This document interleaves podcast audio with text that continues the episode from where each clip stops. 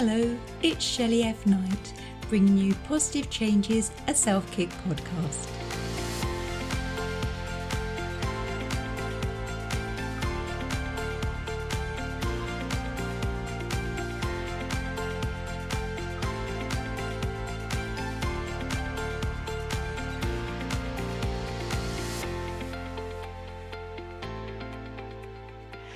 So, today on the show, we have Dr. Erin Jacob Stagner, and she's been in chiropractic practice since 2006. She's a wife and a proud parent of three daughters. So, Erin, hello there. Hey, how's it going? I am good, thank you. Thank you for joining me. Thank you for having me. You're most welcome. So, Erin, can you share with the listeners your inspiring story of your own positive changes? Sure. Um, so I was in chiropractic school and met a gentleman and found out I was pregnant and then we got married and probably not the best thing to do, but I wouldn't advise it, but that's the way it happened. Um, so our daughter was born in June. I graduated chiropractic school in August. Um, to say that the birth was traumatic might be an understatement. Um, it was a C-section. I had no idea what I was doing. I was 20 years old. Like I'm surprised that she survived. It was really just um, amazing. Um, I vividly remember like nobody told me I had to warm her bottles up. I would just take them out of the fridge and give them to her, and then couldn't figure out why she cried about her belly hurting all the time. So I mean, I was just typical like first time mom had no clue what I was doing. So um, as she got older, um, we just realized that she was a little bit slow hitting her milestones. We didn't think anything about it. Um, it would just take, you know, she'd just be a little bit behind, but it'd be fine. Well, it got to be a lot more than that. Um, she was almost two before she walked independently. Um, she was three or maybe over three before she spoke. And even then, it was only two or three words at a time, it wasn't full sentences. So, um, the pediatrician diagnosed her as pervasive developmental delay. And we went through that whole route of physical therapy and occupational therapy and speech therapy. And um, we were in a smaller private school at the time, um, predominantly a Catholic school. And I vividly remember the first grade teacher, the kindergarten teacher, and the principal meeting with me and the kindergarten teacher telling me that she had worked on Indian reservations and she was convinced that my daughter had fetal alcohol syndrome. And I was like, this is just, I, I can't believe this is happening. Like, I, I must be in some horrible nightmare, you know, like this is just unreal. Bless you. And you're young, you were 20. Yeah, I was, yeah, when she was born, I was 20. And it was like totally, I had no clue, right? Yeah, you're the same age my mum was when she had me. Exactly. But and she she didn't have a clue either. exactly. And I'm starting to think, you know, how many moms, first time moms really don't have a clue, you know, especially then. Now we have, you know, Facebook and Instagram and you know, you can contact anybody all over the world and get opinions about anything. So I mean, there's, you know, people have it a lot better now, I think, that with the internet than we ever did raising our kids. Yeah, that's a really valid point. Yeah. Um, we got her transferred out of that school into what we call a special purpose school. So it's for kids that are um, have learning disabilities or who are delayed or who need, you know, they have IEPs, individualized education plans, or they have 504s or something that requires them to have some kind of accommodation in school. So um, we've been there now since the first grade, um, and it's really been difficult. It was really hard for me because I never wanted to accept her diagnosis because it changed. Um, when we had her evaluated at the first grade to get into this school, um, I knew the lady personally who was doing the evaluation. And I remember the day she sat down with me and she's like, let's just go over this so you know what's going on. And I'm like, okay. She said, well, she's not um her IQ is really good. And I'm like, okay, so like, what do you mean really good? Like 80, 85, 90? She goes, actually, her IQ is closer to 120. Oh, wow. So we're not like stupid, you know, we don't fall into that category. I'm like, so what is it? And she goes, have you thought like has anybody mentioned to you that she might be autistic and i'm like oh sweet jesus no like no no not really like you can't no i don't think that, that's not really that's not really what you're thinking is it and so once we got through with that conversation and she presented all the evidence from the testing and everything and went back to the pediatrician he goes yeah he said that's exactly what i would have thought except you didn't want to hear that. And I'm like, I still don't want to hear that. I don't want to believe that my child is on the spectrum, that she's forever going to be labeled as autistic, that she's going to be denied certain things because she's autistic, that she may never do things because she's autistic. And he's like, You didn't do this. I'm like, But you can't tell me that. You can't tell me that I didn't do something to cause this. And he's like, You didn't there's no way you could have done anything to cause this. And he's like, You're going to have to work on yourself. And I'm like, Okay, fine. You know, and I was angry with him for a long time. And I know him. Like, I've known him for years. And he's a very good friend of mine. And he's like, You have some personal things you have to work through. And it took me 10 years to work through that. Like, she's 13 now. And just in the last probably three years have I come to the realization that, okay, Maggie's different Maggie's not going to be like other kids. Maggie's probably never going to drive a car. She's going to live with us or close to us for the rest of her life. I'm going to have to get up every morning and remind her to put on her deodorant, to brush her teeth. I'm going to have to blow dry her hair every day for the rest of her life. And it really took like, it took a lot of work for me personally to get to that point. And I'm just you know, I just keep thinking, I'm not the only person like this. I can't be the only person in this boat. So, my, I have a very great group of coaches that I work with, and they both encouraged me to like step into that. If you feel like you're not the only person, then step into it and do something about it. And so I did. So I sat down and I thought, okay, let's think about all the struggles that I had with Maggie and the things I didn't understand and the things I wanted to understand and how can I get that information out to people? So, what I did is I created this special needs specialist. So, it's a way for parents and providers to communicate on the same language. So, it takes parents through how does the brain work? How does it process information? How do we input into the nervous system? And what happens when that nervous system is altered or different and it doesn't interpret things the way that it should? What does it look like? and then this is what your providers how your providers want you to talk to them about what's going on with your child and then providers this is how parents look at their kids and how they're trying to communicate with you and i'm like i wish i had had that when i was when i was dealing with all this but because i didn't i felt the need to create that for other people so your positive change is from your daughter's diagnosis then helping others understand it when they get to that stage, like the diagnosis and I guess life after.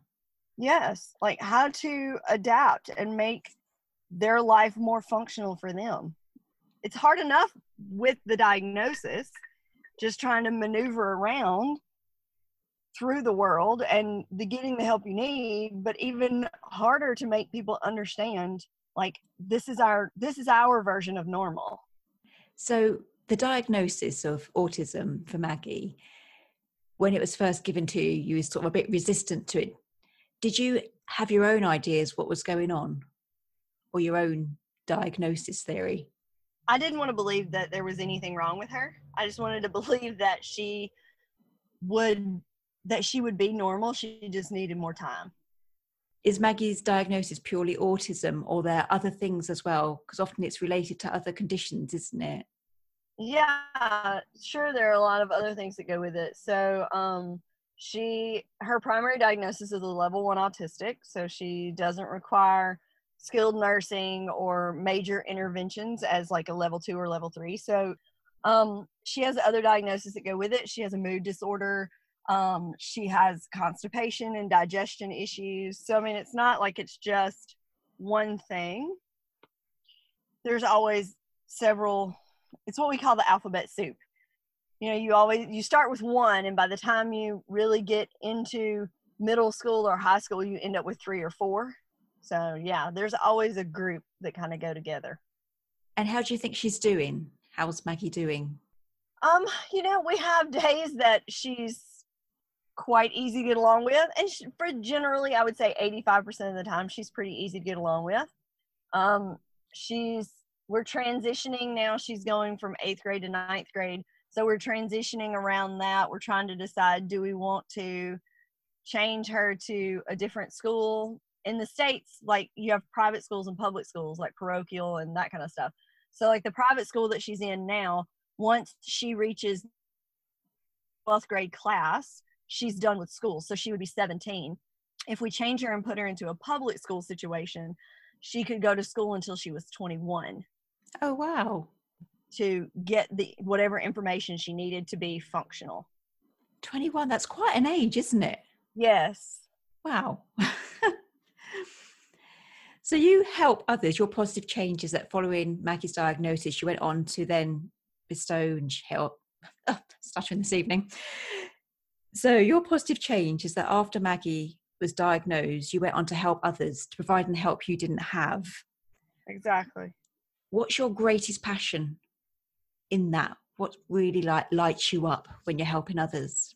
I love speaking to groups. So um I try to at least three or four times a year have some kind of speaking engagement. Like today I'm on my way home from South Carolina. I just spoke to a group of like 150 chiropractors about how to take care of kids that are considered special needs. So I routinely teach continuing education classes or I speak to um, autism support groups or like next in a couple weeks I have a church group that I'm speaking to about how to adapt for special needs kids. So I mean there's always a way to put information out and that's really what lights my fire, so to speak.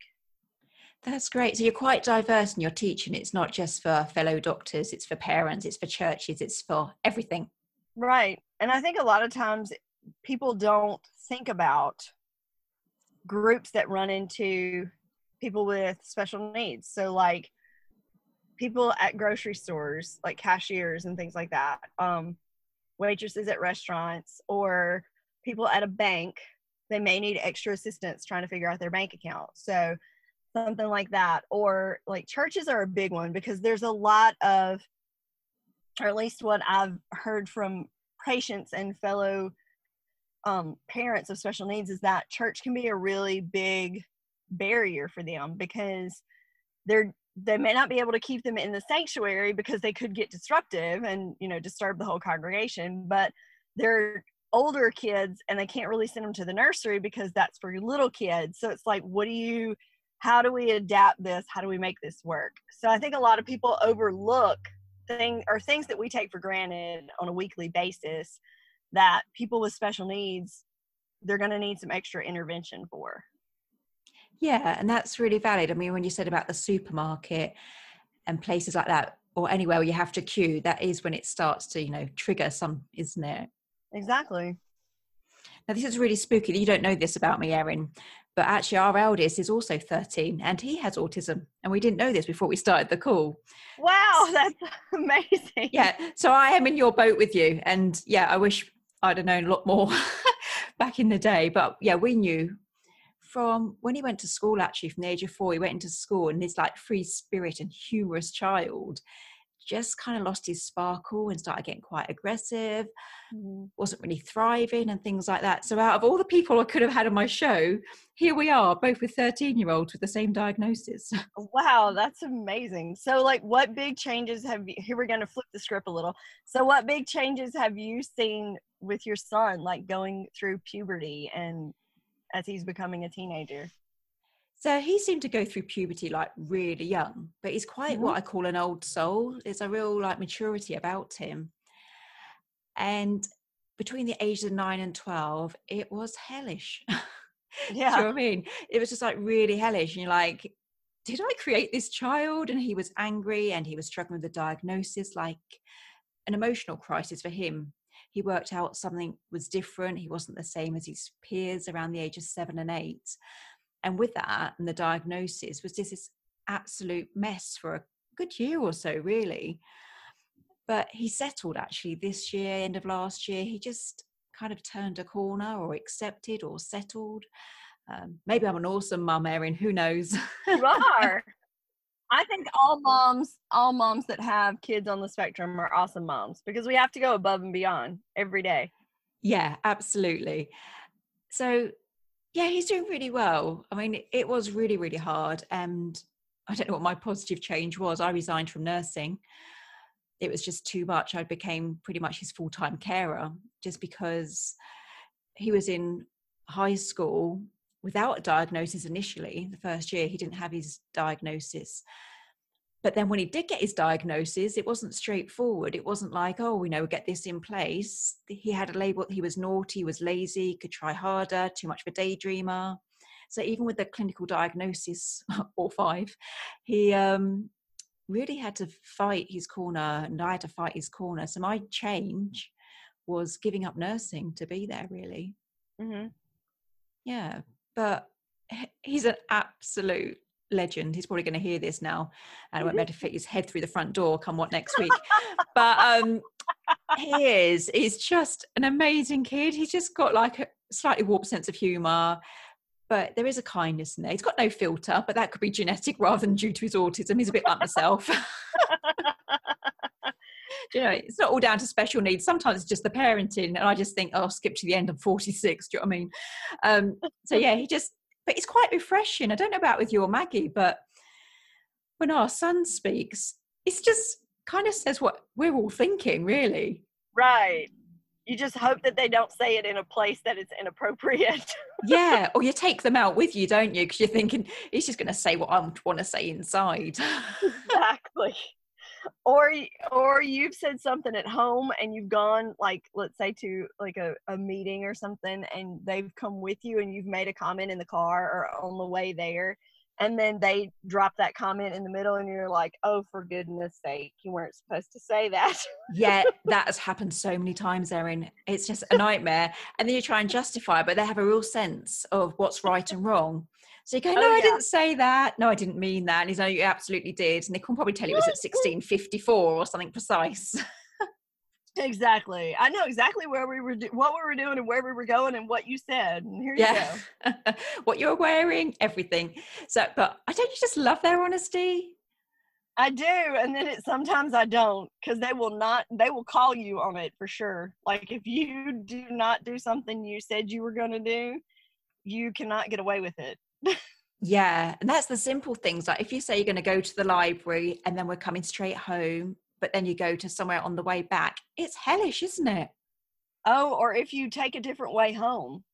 Yes why are you going this way? What's going to happen? Am i safe? Why would you do that, that you missed the turn. I'm just going to the next street but that's the turn. Like, it's the same we're gonna get to the same place. Just just hang on a minute. But you missed the turn. like, okay, you're right. I missed the turn. yeah. They, I find them like not just autism, but any child that's been created differently. I just think they're just so meant to be here because that's where I don't know. I just find with our son, it's where I learn my greatest lessons. Oh yeah, they really make you take a look at yourself and you know we don't always like what we see but yeah yeah. yeah they're like a girlfriend like if i said does my bum look big in this? He went yes it does actually. You know and your bum everything your legs it all looks big mum. But sometimes we just need that don't we? Or not maybe not maybe not erin. Brutal honesty. Yeah. Yeah tell it as it is. So we could talk about our kids all day long because it's just the spooky, the fact they're the same age and everything, isn't it? I know, right? And halfway around the world, who would have thought? I know. We rock. We do rock. so, aside from autism, as a special needs specialist, what is your main role? What is your goal? What is it you teach? What is it? Sure. So, the biggest thing for me was to facilitate that gap, that communication gap between parents and providers because I've I've got I've got friends and I've got family and practice members that are patients and they're all that that are parents or friends of special needs kids and they're just frustrated. Like i can't get the doctor to understand that this is what she's doing or i can't make the therapist understand that we don't have the issue that issue or this issue or we can't do this or we can do that. And it was like there's got to be a better way. Like is it educating the parents so that they kind of understand what the doctor's looking for or the therapist is looking for?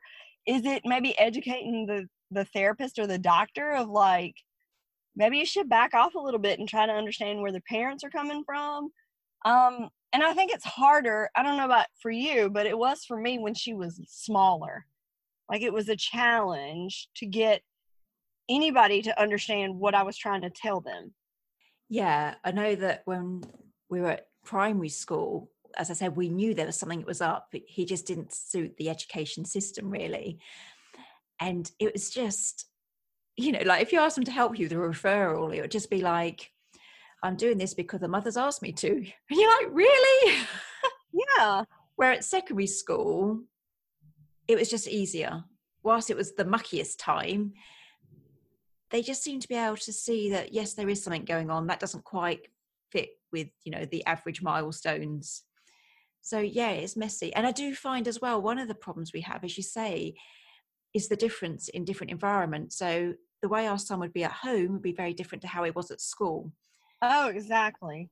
So you're just saying to them you know because they'd say like oh he's really aggressive at school. And you're going well he's not at home. He's just like really lazy doesn't want to do this. And it's hard when you're trying to do referral because you look like you're all lying don't you? Exactly like who's really telling the truth? And it's like why can't they? Because if you look at them from like if you just step back and look at them from purely a nervous system point of view okay they're they've got so much coming at them. All their senses are on hyperdrive. Like everything that we would normally be able to ignore they have it's like everything's on volume 10 for all all of the stuff around them and that's all bombarding their nervous system and they're trying to figure out what do i what is like actually going on? What do i need to interpret? What's important? What's not important? I got to filter all this out. But you want me to pay attention to what you're saying about the war of 1812 like I, I, can i just not? You know and they, they, it's very hard for them and i i understand that like I'm overwhelmed just thinking about it. I can't imagine having to live through that 24 7. Yeah. And we didn't realize because they go to school all day long and it's like, sit still, listen to this, copy that yeah. off the board, and you got someone flinging a rubber at your head or scrawling on your work. Yeah. And then he'd kind of hold it together and they'd come home. And that's their safe place. Yeah. But that's when you get all the poo thrown at you, don't you? Because you just exactly. say, can you just, can you just put your shoes away? And they've had instructions all day long. And that's what we call over here, I'm not sure if you have it, the fizzy pop syndrome. So it's like shaking a bottle of fizzy drink, like soda, all day long. And it's getting the pressure inside. And they come home and it's like that lid's undone. Yeah. It just goes, like popping the cork on the champagne. Yes, oh, that'd be far more pleasant, wouldn't it? Yeah. far, more far more medicinal than soda.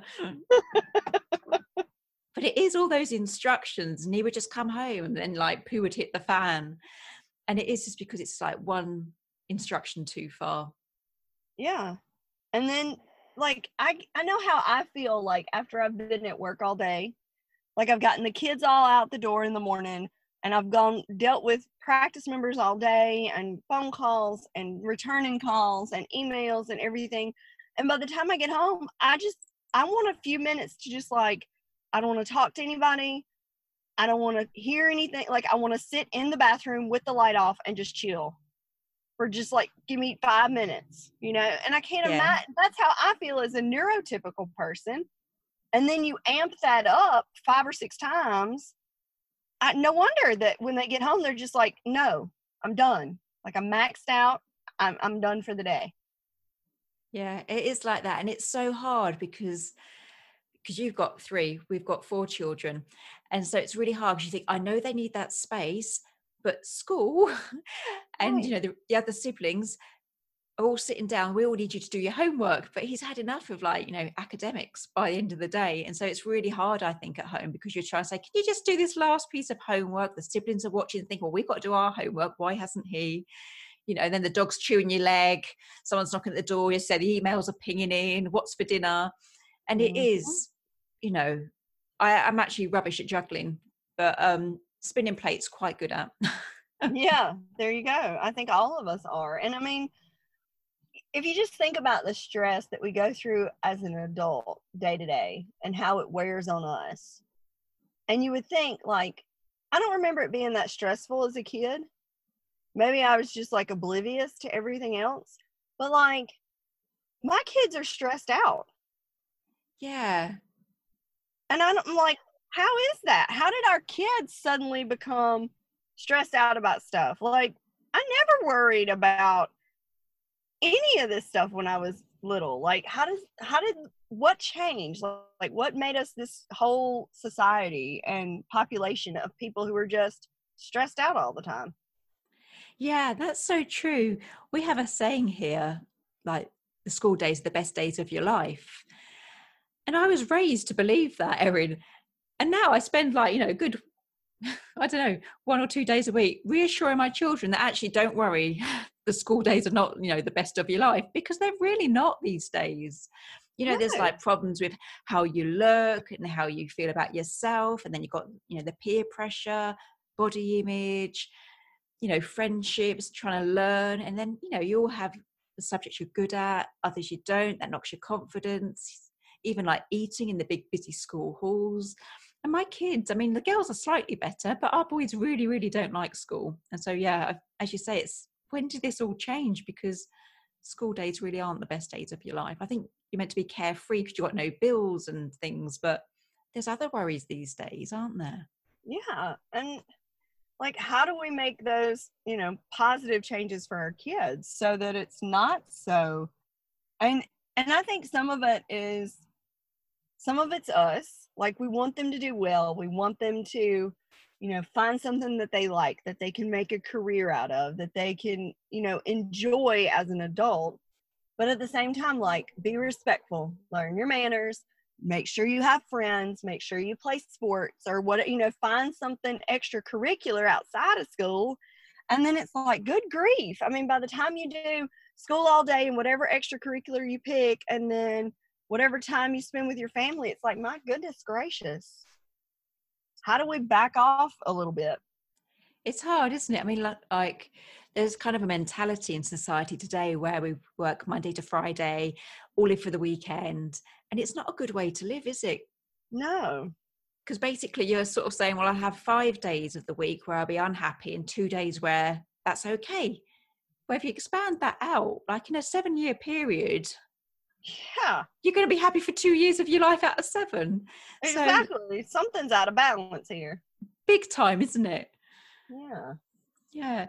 We could speak forever couldn't we? We are and for anyone listening going, oh my God, they know it all, we've been learning the hard way. Amen. And I'm still learning. No, because the children are changing, aren't they? They're changing, and then we're changing, then we're learning, and then the other children are growing up, and then there's, as you say, there's work and everything that's going on.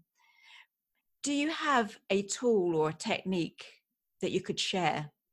Oh wow. Um, let's see do you mean in regards to autism or just in in general for raising kids or what all are you what all would you like? Throw it all in. I think that you know the biggest thing for our, when i talk to people about you know if maggie's going somewhere new and they're like well how should we i hate this but how should we handle her? How should we deal with her? And i'm like you know what she is who she is. You don't treat her any different than we do her sisters. She gets treated the exact same way. You know, she still has chores, she still has responsibilities, she still has things that she has to do. Does it take her a little longer to fold the laundry and put it up? Yeah, absolutely. Do we did we have to for a long time try to like step outside the box and look at things from a different perspective? Yes, and I think that's the biggest thing like you're probably not going to understand them ever completely but try to like step outside of this is what's expected. This is what's normal and step outside of that box and go why? Like can't we do things a little bit differently? I love that and i think not even with special needs like with our precious children i think like in life we often just need to step back don't we and look at things oh, a little yeah. bit differently So I think that's a really valid tool for anyone, really. I was reading, I'm always seeing people are sending me stuff on Facebook all the time, but I was reading, I think it was the Brian Tracy book I was reading the other day, and it said, you know, if you go around looking for problems, you're always going to find them. Maybe you So should start true. looking for solutions. And I was like, wow. Yeah. I love that. Yeah, so look for solutions, not problems. Yeah. So, do you have a positive affirmation or a saying which you use in life? Um, probably the biggest thing in dealing in dealing with all the kids is just to tie a knot and hang on. You're at the end of the rope anyway, so you might as well just tie a knot and hang on. But the, I mean, the thing is, is like, I just my husband says, you know, when we talk about money, he's like, it's just money. We'll go to work tomorrow. You know, like there's always you got to, you know, like we were saying, you have to step back and go, is this really a problem that we, you know, in five years, is it going to matter? In 10 years, is it going to matter? Probably not. Yeah. I say it to my children, I think, am I allowed to say that? But they get themselves in this real sense of what's right and wrong. And he said this, she said that, he sucked my air, whatever's going on with sibling rivalry. oh, yeah. And you just, I say to them, but are you going to remember this in five years' time? They probably won't remember it in 30 minutes. That's probably true. I mean, they don't remember to brush their teeth every day, do they? So, Exactly. Somewhere between the bedroom and the bathroom, they forgot to put on their deodorant. yeah. Do you find with Maggie, like you say to her, like, go upstairs and brush your teeth? And she'll go upstairs and she thinks, well, that's the first part of the command done, and that's it. Oh, yeah. Yeah. You say, like, go upstairs and do this. And he does, goes upstairs and he's like, right, job done. Right. So that's where I think for us having two kids that are not that are neurotypical helps because they all have the same routine. So it's like brush your teeth, brush your hair, put on your deodorant, you got your shoes and socks on. And everybody knows that that's the same thing. Every, like you come to the breakfast table, socks, shoes, hair, teeth, and deodorant. And they're like, no, I forgot one. Well, go fix it. You know, like go. And more than likely, one of them, or at least all of them, have forgotten one of the steps. So they're all in the bathroom together. And then you'll hear, so and so didn't brush their teeth long enough. I'm like, oh my goodness. Okay, fine. that sounds like our house. it is like, I was here first. She looked at me. He's got toothpaste in my head. They say you say really random things as a parent, don't you? Like, don't put a dinosaur in your sister's ear. don't you? It's just like the stuff you could not make up. Our big thing, because we have all girls, like we get to the kitchen in the morning and the and I'm looking at them and I'm like, does everybody have a bra on? And then they'll all like pull their shirt over and like pop the strap of the bra, and I'm like, okay, good, we're all we're all covered then. You know, it's like, when did I become like? I feel like I work at a federal penitentiary. You know, like, do you have all your stuff? Did you sneak anything in? Do we need to pat you down? You know? Maybe we should invest in one of those airport scanners. So just as we go Oh to get in the car every morning, just like get them through. Have they got the bra on? Have they got their bag? Have they got cutlery in there by accident? You know, just scan them. Is there still a dinosaur in that ear? I think that'd be great. Should we invest? Shall we? I think we should. Yeah, that'd be awesome. That's gonna be my new positive change. There you go. oh, bless you, Erin. It has been wonderful. I absolutely love the synchronicity. Yes, it has been fun. Thank you. Oh, thank you so much. I am just so glad I'm in your boat, as you put it earlier. Absolutely delighted to speak to you. No, I'm not mad. We've been on the same journey. And thank you because you're passing a really wonderful message out there to the others who are going, you know, suspect something's wrong with one of their children, or if they've been given a diagnosis. You know, your words are going to help thousands, I'm sure, like they are with your talks anyway. Well, thank you. Bless you. Thank you so much. So if people want to work with you, how can they find you? Sure. So um the it's the special needs specialist.com. Um you can always email me at Jacobs Cairo J A C O B S C H I R O period E J at gmail.com. So that's a good way to get in touch with me or the special needs specialist.com. Either one of those. That's fabulous. So we'll stick that in the show notes so people Okay. can find you. But again, a heartfelt thank you, Erin. Thank you. I was so, it was so much fun. Oh, bless you. I just love the synchronicity. It's like when you said Maggie's 13, I was like, oh my God, we've got one of those. Not with a bra on, otherwise I have even more concerns for him. Yeah, then we'd have to really have some major talks, right? Yeah, yeah. But I've got your email now, so we'll be sorted. there you go. Bless you. It's been an absolute pleasure. Thank you. Thank you.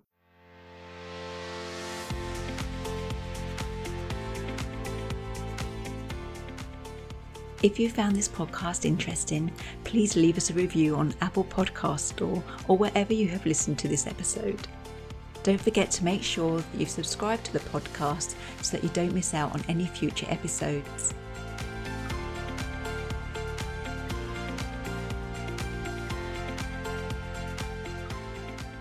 Until next week, keep creating those small positive changes. I've been Shelley F. Knight, and you've been amazing. Thank you for listening.